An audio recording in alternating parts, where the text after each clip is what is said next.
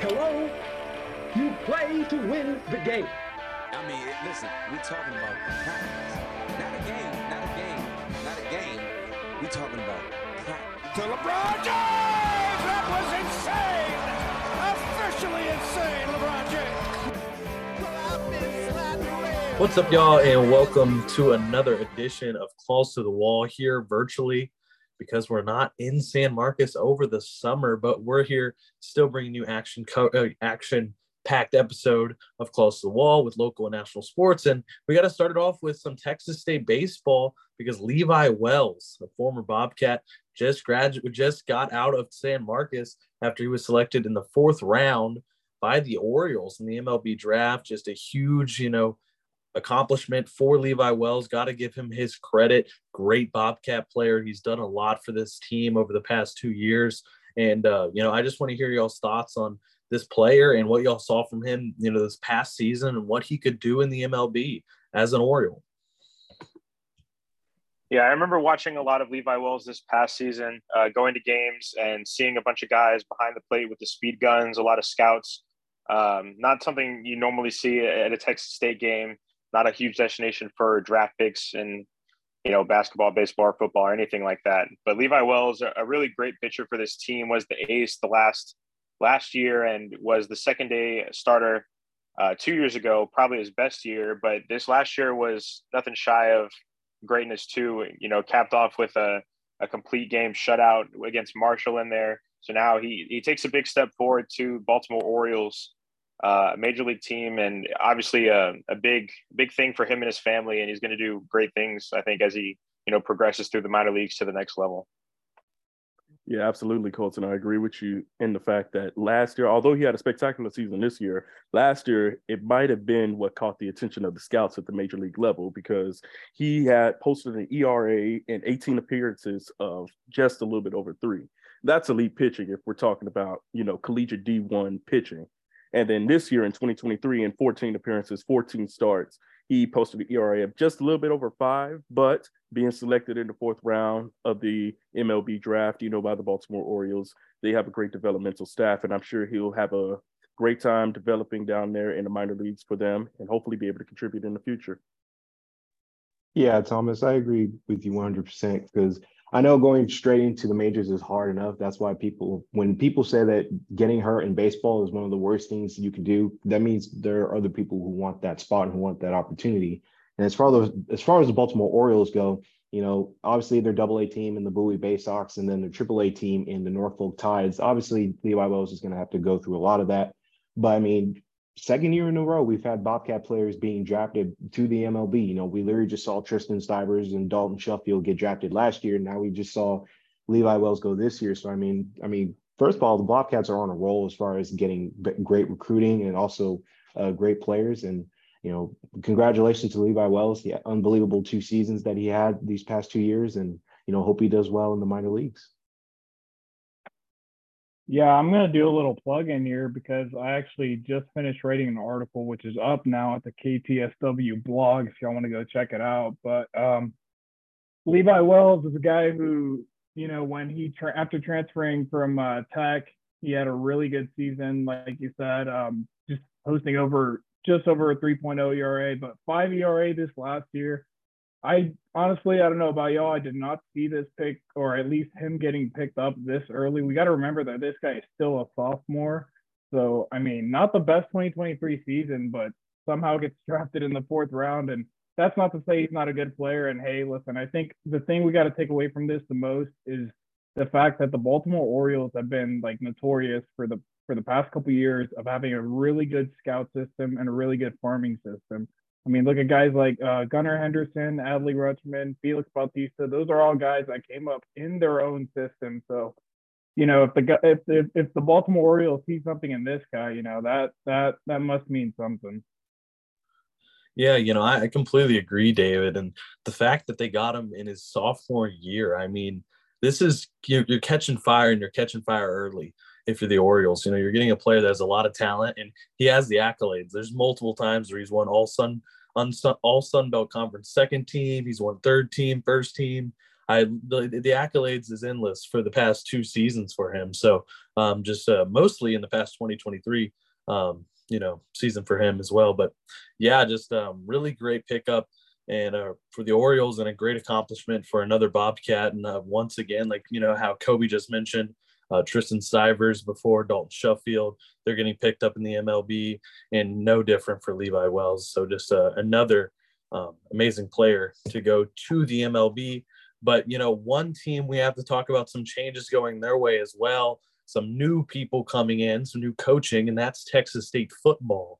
Um, Texas State football coming off of a pretty bad season last year, if I'm being nice. And uh, now they got some new coaching with Coach GJ Kinne and uh, Kobe. You know, he's been writing a pretty good article about the Texas State football team and the new additions they've had. You know, Kobe, what have you seen with this new team? And is this Texas State's year to finally get back into football? I mean, we have a new head coach that's coming in with, you know, a great UIW team and six other coaches coming with them. What do you think, Kobe? Well, considering the fact that, that keep people, and I hate to beat a dead horse, but the local kid here always always follows uh, San Marcos sports, no matter if it's high school or or Texas State. And honestly, just from the season that GJ Kinne had last year with the Incarnate Cardinals, I think he can bring some of that uh, some of that nice offensive flow to this Texas State Bobcats team. And you know, you were talking about you know the article I'm writing. I'm, I'm writing about basically all the coaching changes that have been happening because compared to last year, this year they actually finally have an offensive coordinator. Last year they didn't. Uh, the last year's uh, coaching staff didn't have one. The only deep coordinator was uh, Zach Spavital, which was Jake Spavital's brother.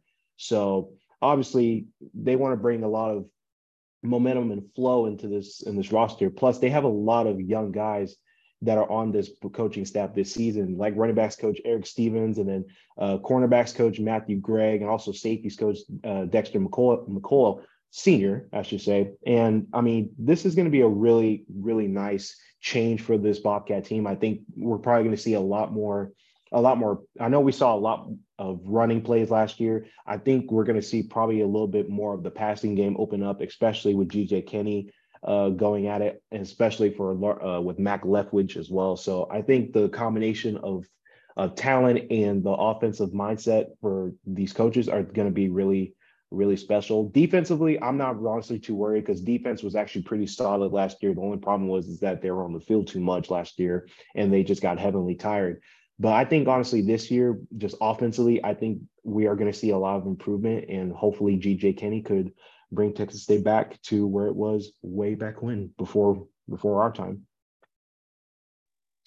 Yeah, Kobe. I think on top of the coaching changes, there's also been you know a, a lot of player turnaround when it comes to the transfer portal and bringing new recruits and stuff. Uh, on this this next year's team, going to see a few familiar faces with like Ashton Hawkins. Uh, Coach Kinne was able to keep him from going into the transfer portal, and like Lincoln Perry, Calvin Hill at the running back positions. But quarterback, is something that I feel like every year I look at this team and it's a big question mark going into it. And this year did not disappoint because Layne Hatcher is not here anymore.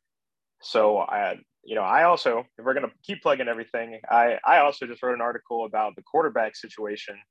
Um, being the, the two main guys looking to be CJ Rogers and Malik Hornsby. Those are the two guys that played a lot in the spring game. Uh, it's looking like Coach Kinne is leaning a little towards um, Malik Hornsby, the transfer from Arkansas, but we'll see which two of those guys or any of the other guys in the quarterback room is going to be leading this team as it's going to look a whole lot different than it has in previous years. Yeah, Colton, I guess I'll go ahead and cap it off too, saying that I also wrote an article talking about the incoming transfers that came in from uh, you know different various universities, and then talking about the quarterback room as well. We can't sleep on T.J. Finley from Auburn, the quarterback incoming transfer from Auburn University. Um, I believe this is his second time transferring, coming from LSU first, I believe, then to Auburn, now to here, making a stop at Texas State. So, you know, Coach Kinne, I'm sure he has some type of plan that he'll give each quarterback an opportunity to have a right to earn that starting quarterback spot. And then, you know, injuries happen and the game of football is a part of the game. So it's just a matter of time. So when you have to step up when your number is called, name and number is called to be able to produce.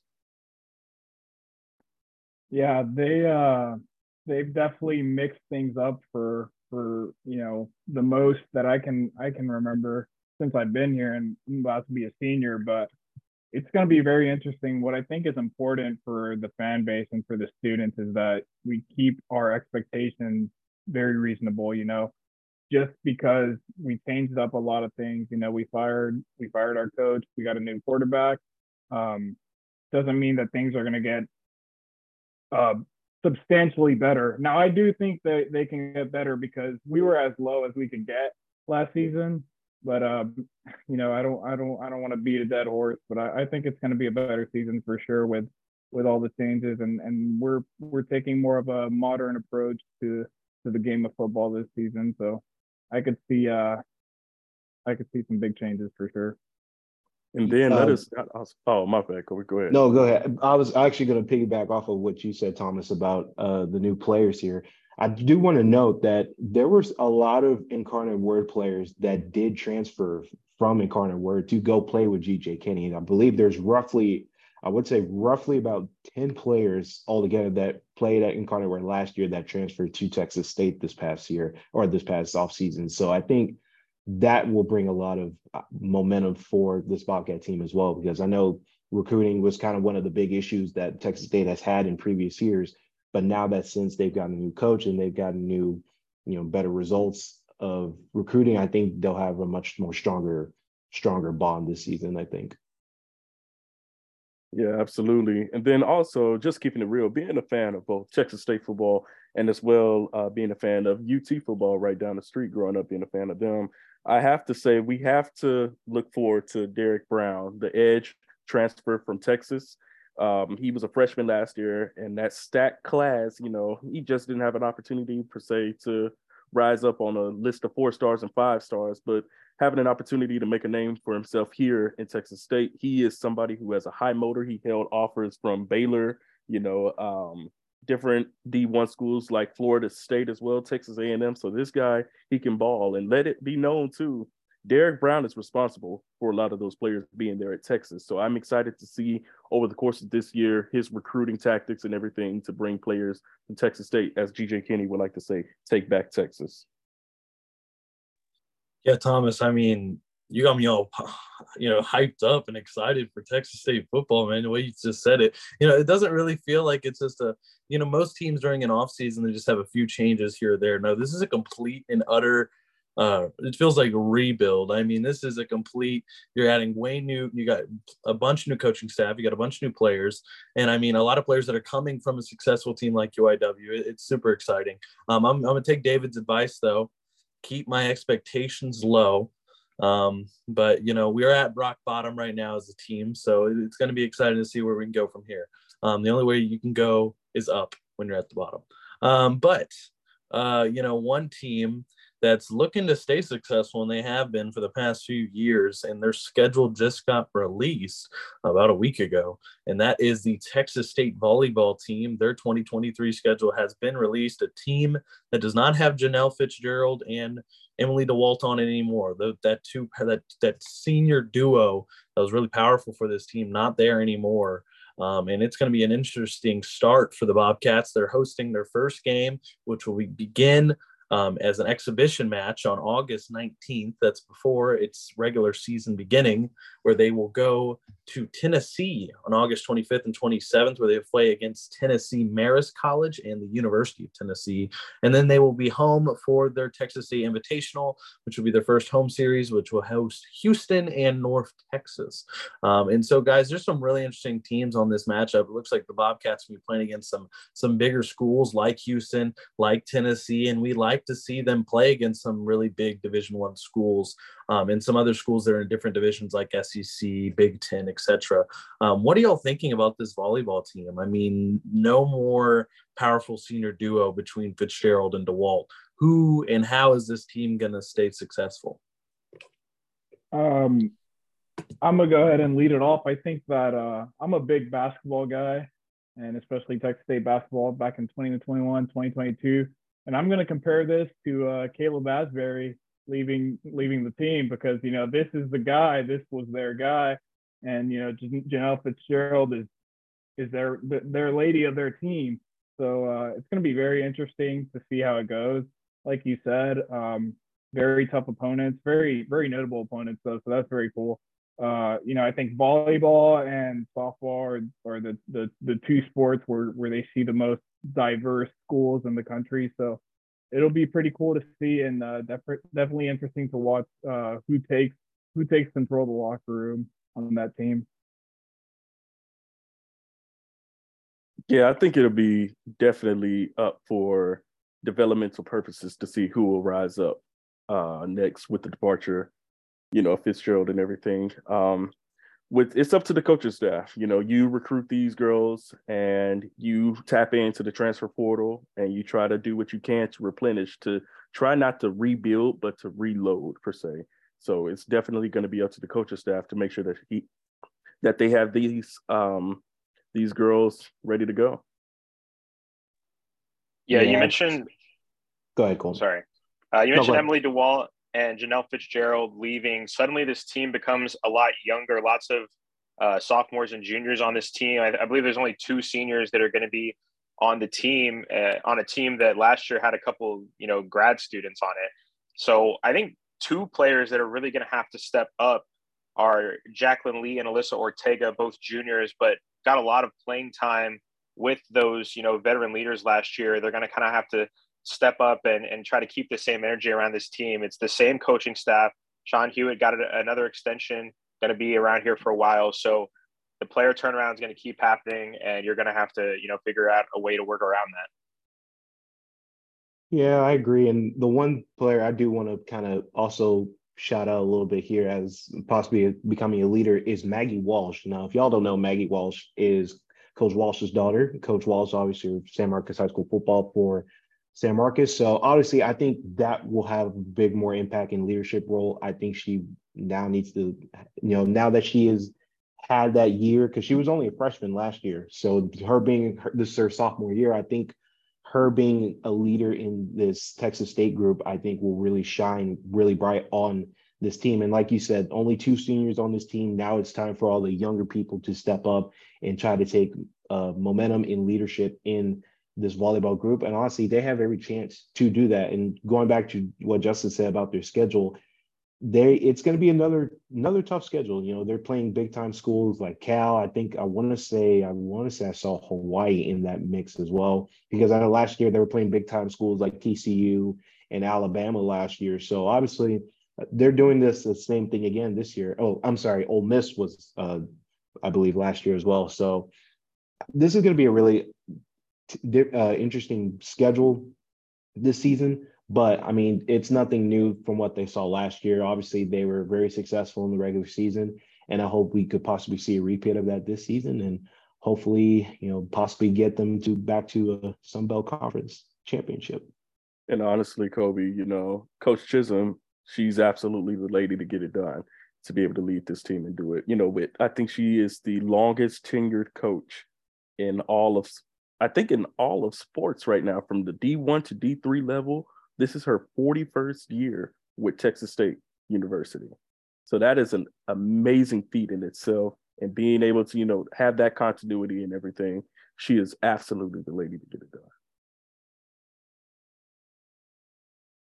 Yeah, I mean, I think the the foes on the schedule can be the same as you know from year to year, but you know this with this leadership staff on on this coach. I mean, the leadership on this coaching staff is really what shines through. And I mean, this team, I mean, they've been able to be great no matter what they faced. I mean, the years they even have Janelle Fitzgerald and and Coach uh, and Emily DeWalt, they still did great things.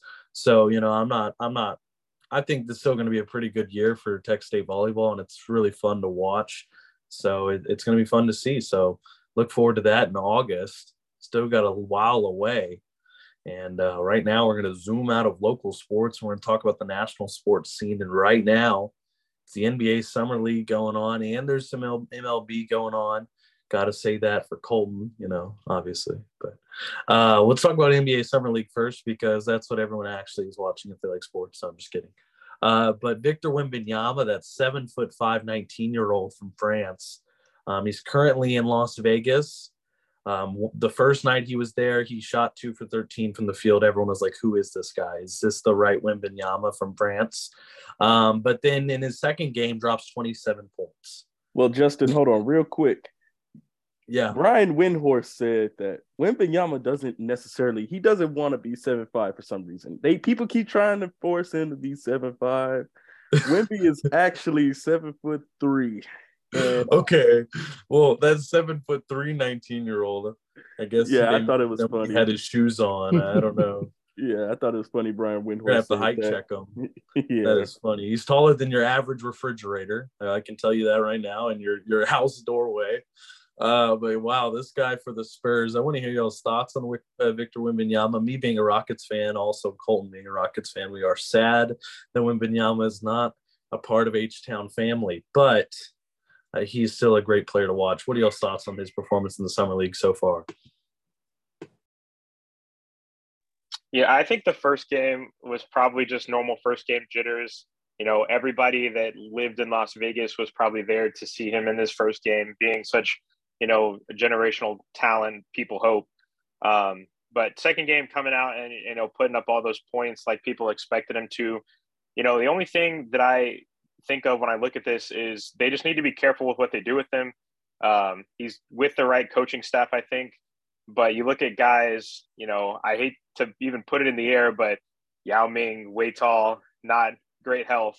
Chet Holmgren was supposed to be this crazy great guy last year, and you know, was out right away because his body just couldn't keep up with him.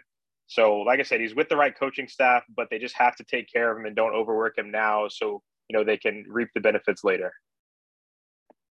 I agree with Colton. I mean, I talked about it in the last episode, but when you look at a guy like Wemby, let's be honest, you know, you see the performance, the first the first performance, I think you could chalk it up just the lights being super bright on people like him people like him, Zion, LeBron, you know, everybody talks about their first performance. And let's be honest, this guy's this guy's potential is through the through the roof.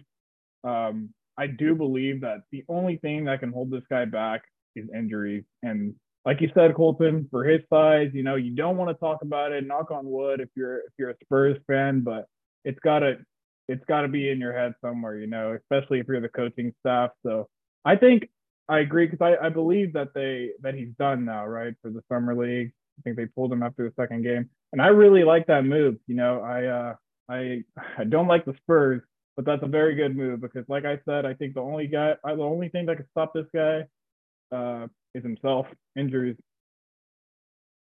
Yeah, I mean, you know, I think I might be the only person on staff that feels like this, but I I just don't think that Wembanyama is going to be this next greatest thing, you know.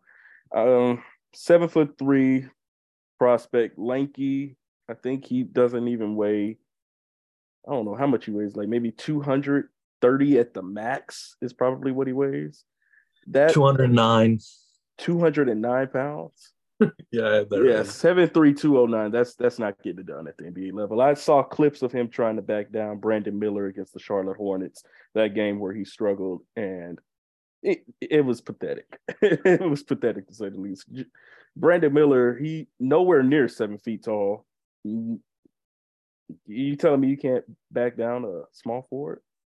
So imagine at the NBA level trying to go up against the likes of Nikola Jokic, the likes of going up against Joel Embiid, the likes of going up against guys like that, Steven Adams. I, I just, I don't know.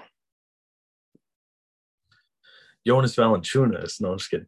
Uh, but uh, no, um, you know what I have to say about Victor Wembanyama is, yeah, I, I kind of agree with you, Thomas. You know, this is summer league. This is these are summer league players, and the majority of these players that they're trying to even just get a chance on a team. You know, so he's not playing against true NBA talent right now, like you know Joel Embiid and Nikola Jokic. So it'll be very interesting to see um, you know, I like the Spurs though, and I think yeah, uh, what David said, his biggest you know enemy is himself right now. He could hurt himself out there. So, um, but with the Spurs management, I think they're really going to do well with young players. They always do, And you know, Tim Duncan, may you know how he turned out with the Spurs after being picked up by them. So, um, and they're really good with foreign talent as well. So, not surprised if Victor Wembanyama does do good things. So, just I don't think it's going to happen immediately. Immediately, like people are thinking. I don't think he's going to have this amazing year. I think maybe averaging 15 or 13 per, points per game so, well, to kind of go off what you said, how many years do you think it will take for him to get to his full potential then? Oh, I'm a, I'm gonna give it the average uh five to six years. Really? Five to six years, bro. When someone's in their fifth year of their job, you know, they're tired of it. They're out there just hooping. They just learn all the secrets. You know, I feel like they that's that's when they start getting to their prime. But maybe I'm wrong. Maybe in the new new era of the NBA, you know, people get better really quick. I don't know, but well, I agree with you though, Justin, because you know with those rookie contracts, you have team options that could be well two years guaranteed as a first round pick. Then you have team options for the third and fourth year. So by the time they pick up your team option, maybe as the number one pick, I would hope so that they're picking up your team option in your fourth year. It's it's your contract year. You're playing to see you know what you're going to be worth for your second contract. And a lot of players, you know, they don't necessarily get to that second contract. So that fourth year is really that make or break year to see what type of money you're going to really be making.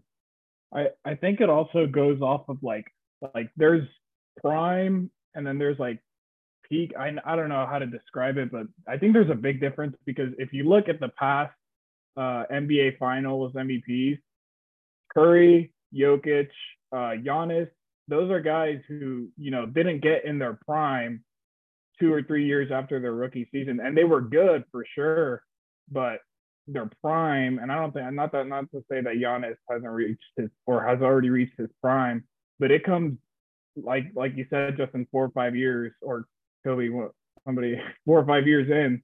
So I I, I think that's uh, I think that's an accurate assessment for sure. I think he'll he'll do good, but only five years into into the league is when you'll see like his prime self. Yeah, and you got to remember he's coming into the league at 19. You know, I know that that's more common now with you know college. I feel like half the league is younger than I am now, which is weird. But uh, you know, a lot of don't, don't feel younger, bad. a lot of younger, a lot, a lot of younger players going in, uh, and you you got to look at it and think how many of those guys have you seen become an impact right away? And the only one right away is like Luka or maybe Devin Booker. Both came in and, and made big impacts at a super young age like that. Also, LeBron, I guess, when 20 years ago. I'm I'm talking more recently but he's only 19. He's got plenty of time. If they keep him healthy, he can play 20 years from now. But he's got a long time to to get to that point where the fans all hope he gets. Well, here we go. I have a, a little debate now that I want to throw out there. Who would be who's going to be the better number one? Who will be in time in their career the overall better number one pick? Victor Wembanyama or Zion Williamson? Right now, you got to say it. Who's gonna who is gonna have the better number one over overall pick? Like overall. Honestly, even though I don't think he's to be the next big thing, it probably will be Victor because I still I just don't believe Zion can stay healthy. Uh, unless he cuts down on his weight and keeps it down, then I'll change my answer to Zion because he's a spectacular you know, player, a higher energy, highlight film player. But being six foot six, I believe he is, and 275 pounds, that's a recipe for disaster. Recipe for disaster. So right now, my pick is Victor Wembanyama. I think I think the the question is pretty much who's not going to get injured as much because like that's why said, I brought I think, up the comparison is because these two guys are injury prone. I think that's what it's going to come down to. Who, who doesn't who doesn't get injured as much? And I don't really have an honest answer just because I haven't seen Victor play at the NBA level yet. But if we got to remember when Zion is healthy, that this guy is the most dominant player on the court, no matter which team he is facing. So I think I'm going to go with Zion as of now. Uh, I think I'll go with Vic uh, like you said, Zion has been so dominant when he's been on the court, but I, I forget how many actual games he's even been a part of. And now it's been what four years since he's been drafted.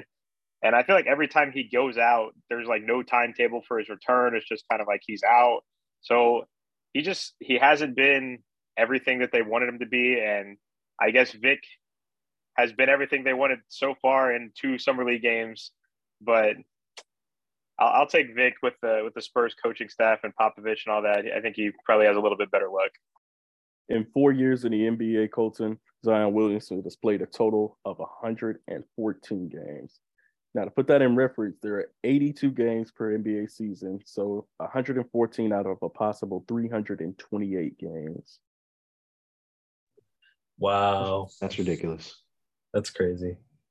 Hmm. No, yeah. What I, I would say um, is that I feel like the one thing that Victor Wembanyama is that Zion Williamson isn't, and this is the truth right now, is these European basketball players. I don't know what it is, their mindset or something about European basketball right now, but they're Europe. Europe is pulling out some of the greatest basketball players. You know, Luka Doncic came, came into the NBA and he looks make it look like a. He make his first year. He made it look like he was playing with a bunch of kids. So Victor Wembanyama, I mean, he could do the same. This is another European player, and the coaching over there is doing really good, and the, all of European basketball is doing pretty good over there. So we'll see. We'll see. It's too early to tell. He's only 19, and he's actually seven foot three, not seven foot five. I know now. Um, but let's talk about, you know, we're talking about the NBA draft, of course, and the NBA talent like in the summer league, but we have to talk about the MLB draft that just occurred as well. Um, you know, I know Colton and Koby, you guys, you know, you you guys watch more baseball probably than I do. But what are some of these picks that came out of the MLB draft that you're really excited for? And um, you know, what did the Astros get? I want to know. Yeah, so the MLB draft was taking place the last few days. I forget exactly how many rounds it is, but way too many is the correct answer. Um, but really cool thing to see was uh, Dylan Crews and Paul Skenes went uh, one and two to the Pirates and the Nationals. The first, I believe, the first pair of players from the same school to go number one and number two in the same draft, uh, both from LSU talk about the Astros. The Astros picked up Brice Matthews, a shortstop from Nebraska in the first round, a great athlete. Um, probably going to convert to the outfield from what I've seen. But, you know, I don't know out of y'all who watched the MLB draft, but, you know, if your favorite team took a player, who's your, who's your favorite guy you saw taken in the draft? The Rangers pick Wyatt Langford from the University of Florida. I mean, 21 years old. Thank God he's not older than me because I would have made me feel extremely terrible. But yeah, um, coming out of Florida, I think he tied their school, I want to say franchise, their school record for home runs with 26. I mean, the Rangers, they're playing some great baseball right now. AL West leaders. Um, this is only going to make them even better inside of, like we were talking about farm systems earlier. Once he comes through the minors and develops, he will absolutely make an impact for the Texas Rangers. So I love that pick. For me, I think um, first off, I just want to say that LSU had a great draft for them, being obviously the defending national champions in college football or college baseball. Excuse me. By the way, congratulations to them. Um, but I think they really had an amazing, a pretty good draft, and also uh, I think Colton, like you said, uh, Paul uh, Skenes from LSU driving to the Pirates. The Pirates need a lot. They really do need a lot. And honestly, uh, I think the Pirates could have potential in the next coming years if they do draft well. And honestly, I think that would be a really good recipe for them. But definitely the number one overall pick was uh, was Paul Skinner's for uh, the Pirates. I think it's uh, tough to talk about the MLB draft because it's one of the few sports where, you know, you draft a player and they don't come and make a big impact into the organization for the first two years at least. And all these players have different timelines of when they're going to get on the field. Talk about a guy like Paul Skenes. I mean, this is a, this is a dude who can be on the field next year for sure. Um, uh, his name's blanking me right now, but somebody just got drafted out of uh, Tennessee to the Angels. Um, and he played the very next year. He's the guy that throws 105. I'm forgetting his name right now. But uh, in terms of, of my favorite player of the draft, um, definitely Levi Wells. I'm just kidding. It's uh, Bryce Eldridge. He got taken number 16 to the San Francisco Giants uh, out of high school. James Madison, Virginia. And this guy is a two-way player. And we talk about guys like or Shohei Ohtani, who is a two-way player, and you kind of just want to see that trend continue, even though I believe he's a once in a generation player. But Bryce Eldridge is a guy who could throw heat on the mound, but can also play on the field and swing the bat pretty good. Six tool player, in my opinion. So very exciting. And the fact that he slid down to 16 is pretty interesting. Justin, do you mind if I pose a question real quick to you guys? Do it. Now, I don't know if you guys were paying attention over the All Star weekend, but something really peculiar happened. And that is that the fact that the GM of the St. Louis Cardinals came out and said that the Cardinals are going to be sellers at the deadline. Now, I I mean, we all know that teams kind of internally they make that decision. It gets leaked to reporters, and reporters, you know, they make that type of announcement. But for the GM of the team to say it, I mean, that's that's unheard of for starters. And the next question I or the question I want to pose to you is for your favorite teams, who would you like to have if you could from the St. Louis Cardinals? I can go ahead and start and say that I would love to have Texas State alum Paul Goldschmidt to be on the Texas Rangers, you know, as we try to make a playoff push and hopefully World Series push. So, what about you guys? Well, for me, uh, oh man, because I don't want to push Martin Maldonado out the way, but I would love to have Willson Contreras on the Astros. I think that would be really really special if him and Martin Maldonado were a cool combination in the catching position, I think. So yeah, I'm gonna yeah. disagree. I think uh, I'm ready to push Martin out of the door. I'm happy everything he did for us, but the only ser- purpose he really serves on our team is um, on the defensive end, and he's kind of let us down there this year as well. But I agree, Willson Contreras is one of the best offensive catchers.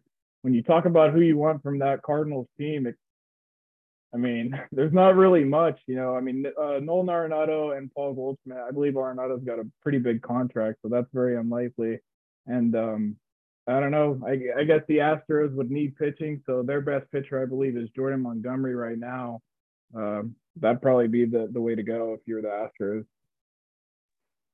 Yeah, David, I was thinking the same thing. Jordan Montgomery, you know, Jack Flaherty, those type of guys. Uh, Jordan Hicks also out of the bullpen, throwing consistently triple digit pitches.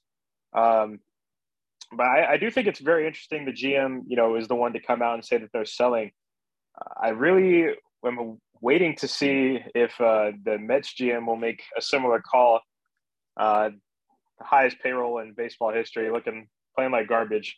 Uh, so I think they should probably be selling too. But fact that the Cardinals are selling, I, I hope the Astros get in there and get get a couple pieces to gear up for the end of the season and the postseason. I mean, truthfully, do I want anyone from the Cardinals besides Paul Goldschmidt? Nah, nah. I love Paul Goldschmidt. Uh, gotta give it to him. I, you know, truthfully, because you know, when's the last time I watched the Cardinals? I don't, I don't know. The Cardinals are good. You know, gotta give it up to Cardinals. My family's from St. Louis, so you know, gotta give it up to them. But you know, I think personally, I think Nolan Arenado, he has a big contract, so I don't think I'd be able to get him at all. And wait, why would the GM say that they're selling? I feel like that's just a little. Uh, yes, yeah, that's that's that's what makes it so interesting because we've never seen this. I don't think in any of the major sports really where the GM comes out and you know basically waves the white flag. You're supposed to always be competitive, and even if you're not necessarily being competitive, you still, you know, are the chances that bad that they have to pull the white flag out? Well, they are not necessarily. I think they are 14 or 15 games under 500 right now. So their their season's over. Their season's over, but still, you at least keep yeah. trying. Something interesting. The the Met. I was talking about the Mets. Uh, Steve Cohen, the GM. Whenever they started kind of going on their little skid and down to the, I think they're in fourth in the NL East now. Um, he said, not directly that they would be sellers. He said, we will be making big moves at the trade deadline. So I don't know if that's big moves. They're bringing in big people, they're selling out big people. Probably the second because they really have no chance. You know, maybe we can get Justin Verlander back on the Astros. We could use him right about now. I agree with that. But yeah, that was our talk on the MLB. I want to get a little bit of a some debate talk now, something different. I guess this is you know we have some extra time on our hands. I want to hear. This could be controversial. If y'all need time to think, I understand. I want to hear your top five NBA players of all time right now. LeBron James, number one, undoubtedly. If it's Ah, not your number one guy, player, then you This know, guy, you need to rethink your priorities. LeBron James, absolutely number one. I, I'm answering so fast, Justin, because I was just talking about this earlier today. So Oh, yeah. that's why that's why it's still fresh on my mind and everything. So, you know, number one, LeBron James. Number two, I'll give it to Michael Jordan. He's somebody who's been a great player. Number three, uh, Kareem Abdul-Jabbar. Let us not forget. I think he has six MVPs, five MVPs. That's an NBA record. Number four, I'm gonna give that spot to. I'm gonna go ahead and give it to Kobe Bryant. Kobe Bryant is somebody who you know changed the game of basketball forever as ter- in terms of develop the, developing the game worldwide and everything. You know, you can't take that away from him. And my fifth and last spot, it's been I've I got to give it to Magic Johnson, greatest point guard to me of all time. You know, it's a lot of Lakers that I have in there. I was just about to say, That was- two yeah. out of your top five are Lakers. That's not. I mean, nullifies the whole list. yeah, that's. I don't know. You're a Lakers fan, so I take that with a grain of salt. okay, okay, fair insult. enough. So would it be dis- so would it be disrespectful to not put LeBron James in the top five? Hey, That don't would be- ask anyone else about your top five. It's your top five. But yes, it You would. pick. I'm just saying. No, I'm just I'm just playing. No, for me, it's oh god. It does it have to be in any order, or does it does it does it have to be in any order? I feel like the order adds the controversy to it. That's what makes it. Yeah. Oh god. All right. Okay. Michael Jordan, number one. Le- LeBron James, number two. Kobe Bryant, I put number three. Number four. Not a lot of people don't talk about this guy because of what he's done in his career. But Larry Bird at number four. Not a lot of people discuss about Larry Bird and the impact he's made on basketball. Number five. oh, number five. Uh, I know a lot of people are going to hate me for this because to me, this guy is so underrated in every aspect of basketball. Literally had probably one of the best careers you could ever ask for. Tim Duncan, number five. That's a W take. Man, I That's thought what he was going to say Iguodala. No, uh-uh, you crazy. Uh-uh, no. Number five, Harden. above, I, I put him above Dirk. No disrespect to Paxton, but I put him above Dirk. I put him above Dwyane Wade. I put him above so many great Paul Pierce. Tim Duncan, me, deserves to be in the top five. Not a lot of people agree with that, but if you talk about the career that he has had, all spend it on one team, five titles on that one team, so three-time NBA Finals MVP, you got to put him in the top five. Well, I'll be even more controversial than that. I mean, I feel like Tim Duncan's spot in the top five is more solidified than Kobe's. No, No, no, it's, it's not a hot take. Oh. I, I can It's not, no, but I'd, I'd buy that. I'd buy that. but I still like your list. I like your list. Should I do it or Colton? You want to go? I'll go Justin, next. I, I'm All right. offended that you didn't say that you like my list. And you like Koby's list, but you Oh no, I like your my list too. I believe, Oh. believe me, I like your list. Even with I'm just joking. I'm just joking. All right, so I just kind of threw my list together based off of what was off the top of my head, and then a couple things y'all said. Um, LeBron number one, MJ number two, a name that hasn't been said yet. Number three, the most dominant player in NBA history, DJ Diesel, Shaquille O'Neal, absolute powerhouse. Uh, I'll put Kareem at four, and I was gonna say Tim Duncan five as well, but since Koby said it, I'm going to say the other guy I was thinking, and I'm going to go with Hakeem Olajuwon, all-time blocks leader, led those great Rockets teams. Would have beat Jordan even if he was still playing in the league. Dang, He wouldn't have you're won eight in a row. right. So I'll say Hakeem Olajuwon is fifth. Um, I hope Shaq's on another list and not just mine. Bro, how'd you take him out of my list, man? No, I mean everyone can. I have- agree with Shaq though. I really do. I see where where Shaq is involved in in the top five. I really do. I really Yeah. It's not a bad argument at all. I can't argue that. What I will say, or David, did you go already, or do you want to go? No, I haven't gone, but I can go after you. Go, David. Yeah, go. Oh, okay. Um, well, if I'm doing a Thomas style list, I'll do James Harden, Yao Ming, Tracy McGrady, and Hakeem Olajuwon. Okay. Okay. But- Oh, but The if I'm Rockets doing- starting five, bro. if I'm doing my own free Don't, list, don't forget Steve Francis. Kobe yeah, left. of. Yeah, get do Patrick Beverley LeBron. too when he I'll- played. I'll do LeBron number one, Michael Jordan number two. Um, I'll probably have to throw Kareem in there, Kobe and Tim Duncan. Um, that's like a mix of uh, Thomas and Koby's list right there. So that's my top five for sure. Respected. I'm glad nobody's putting any of these like Jerry West or Bill. Russell. Those guys played against plumbers. I don't want to hear that crap, man. Well, I mean, I said Bird. Not I mean, Plummer. Bird wasn't. Those Pete Bird, yeah, Maravich Bird was fans a, there, Bird was bro. a good plumber. That's it.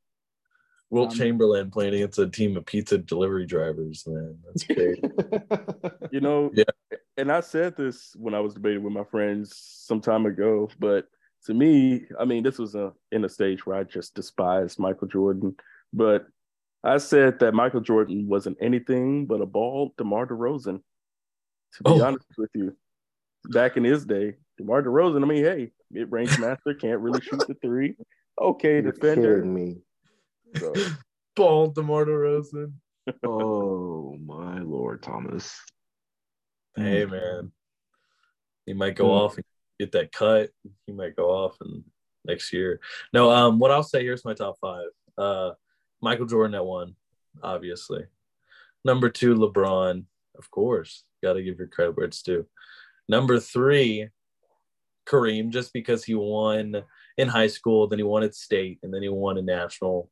I mean, he won the NBA championship. Come on, uh, got to give credit to him. The guy had the the scoring leader. He was a scoring leader for this many years without even a three pointer. He had like three three pointers ever scored by him or something. Come on, man. Took LeBron his whole career trying hard, holding the ball all the time. No, I'm just kidding. Uh, but uh, so Kareem at three, number four, you got to put it there. Uh, I got to give. Oh, I wanted to put. I, okay, I have to. Hakeem Olajuwon has to go four because I love Hakeem. As much as I don't want to put him on the list because Colton already said it, I, it would be against my blood if I didn't. And then at five, I want to say Shaq, but here's the thing: I want to talk about the most impactful, the most game-defining player. Please do not say cat. No, please do not say Yeah. Stephen Curry. Stephen Curry. Oh my God. Stephen Curry, bro. Dang. Hey, I, I put Kobe on my list, didn't I? Oh man. No, I forgot to put Kobe. I guess I messed up. Everyone gets Oh. mad at me for okay, listen, You- here's my hot take. Everybody everybody gets mad at me for not putting Kobe in the top five sometimes, but it's like, yes, I know he had his clutch moments for sure, but like this guy was injured the majority of his career, let's be honest. Maybe we shouldn't have this talk. It's too soon, I guess, to talk about Kobe. But Wait, hold on, hold on. You said majority of his career? Uh, for a good time of it, he was injured, no? Don't you mean the late stages of his career? Yeah. That's Well, I guess like, that's if you look at it like LeBron James. I guess I'm expecting. LeBron, uh, LeBron length of career, but it's not going to happen. I like the I Curry. pick. remember when I don't know if people he's used to compare Kobe and LeBron. That was funny. Curry was a unanimous MVP, literally won it by no dispute. Changed the league overnight. Everyone was trying to get a guard that could shoot. Literally rev- revolutionized three point play. Oh, I talking agree with all that. I Curry. I don't know if I. I don't. Obviously, I didn't put him in my top five, but he's definitely up there. The best three point shooter in NBA history. He argued. I. You could definitely make the argument that he changed the game as much as LeBron did when he came into the league. just with his play style. So I, I respect the pick. I respect it. No disrespect to Wardell Stephen Curry the second, but I mean, c- come on, come on, come on, Justin. No. You, you realize you just put Stephen Curry over the likes of Tim Duncan? I don't think I heard Tim Duncan in your top five, did I? You know, it's just it just sucks that we're only doing five because I want to put Duncan and Curry in there somehow, but like, I can't. I don't. I don't have enough. I can't give up my Hakeem Olajuwon. I mean, the guy, you the could guy put, Hakeem Olajuwon dropped 30, 30 point triple doubles on people's heads while he was and he was anemic one and he was And a during- quadruple double. I know, yeah, oh, near quadruple double and uh, what do you call it? He was during Ramadan, like he wasn't even eating. Guy wasn't even eating. He's going to sleep, eating water, waking up, drinking water, dropping 50 points, drinking water. I mean, that's crazy. But Stephen Curry, he with with, with respect to Wardell, I mean, he has four championships, thanks to Kevin Durant. And yeah. I, I mean, You know what? I was only two of them. but he has one finals MVP. Just Yeah, where, where was Kevin Durant when they beat the Celtics though? Say what? Where where was Kevin Durant when they beat the Celtics though?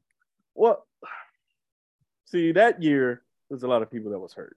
So just like 2015, I don't know, man. I'm I'm just hating on them, But you know, I just can't I can't put Stephen Curry over Tim Duncan. I, I Hey, they I wouldn't have had one of those rings if Chris Paul didn't get hurt. Yep. That's so true.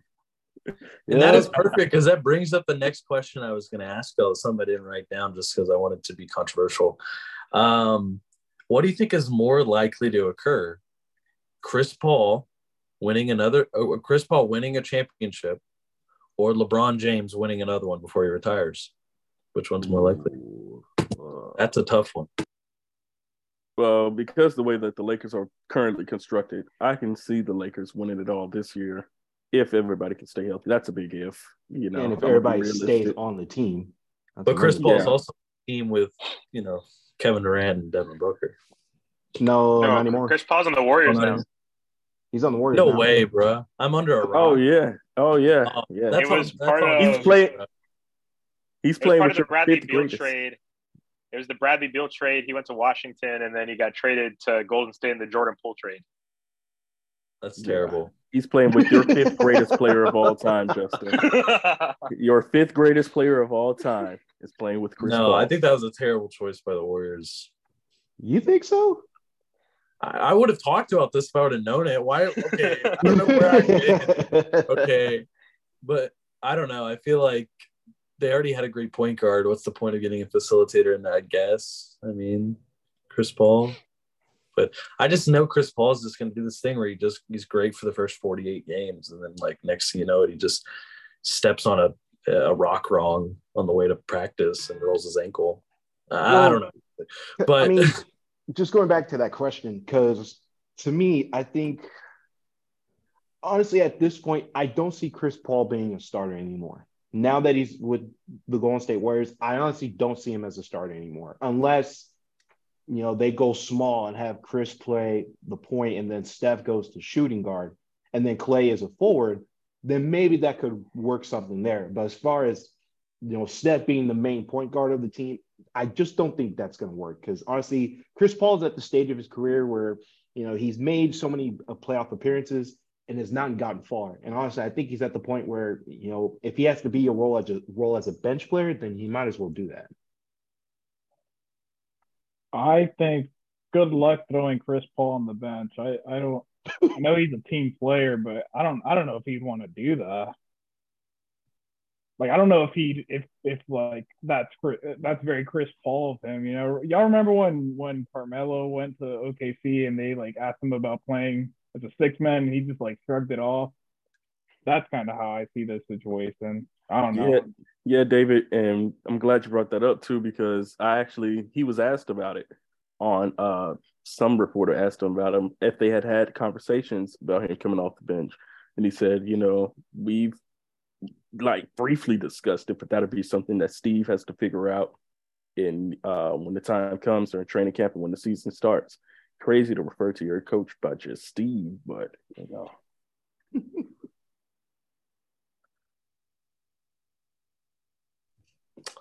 But yeah, I mean, I don't know. I think Chris Paul going to the Warriors could be good, could be bad. We'll see.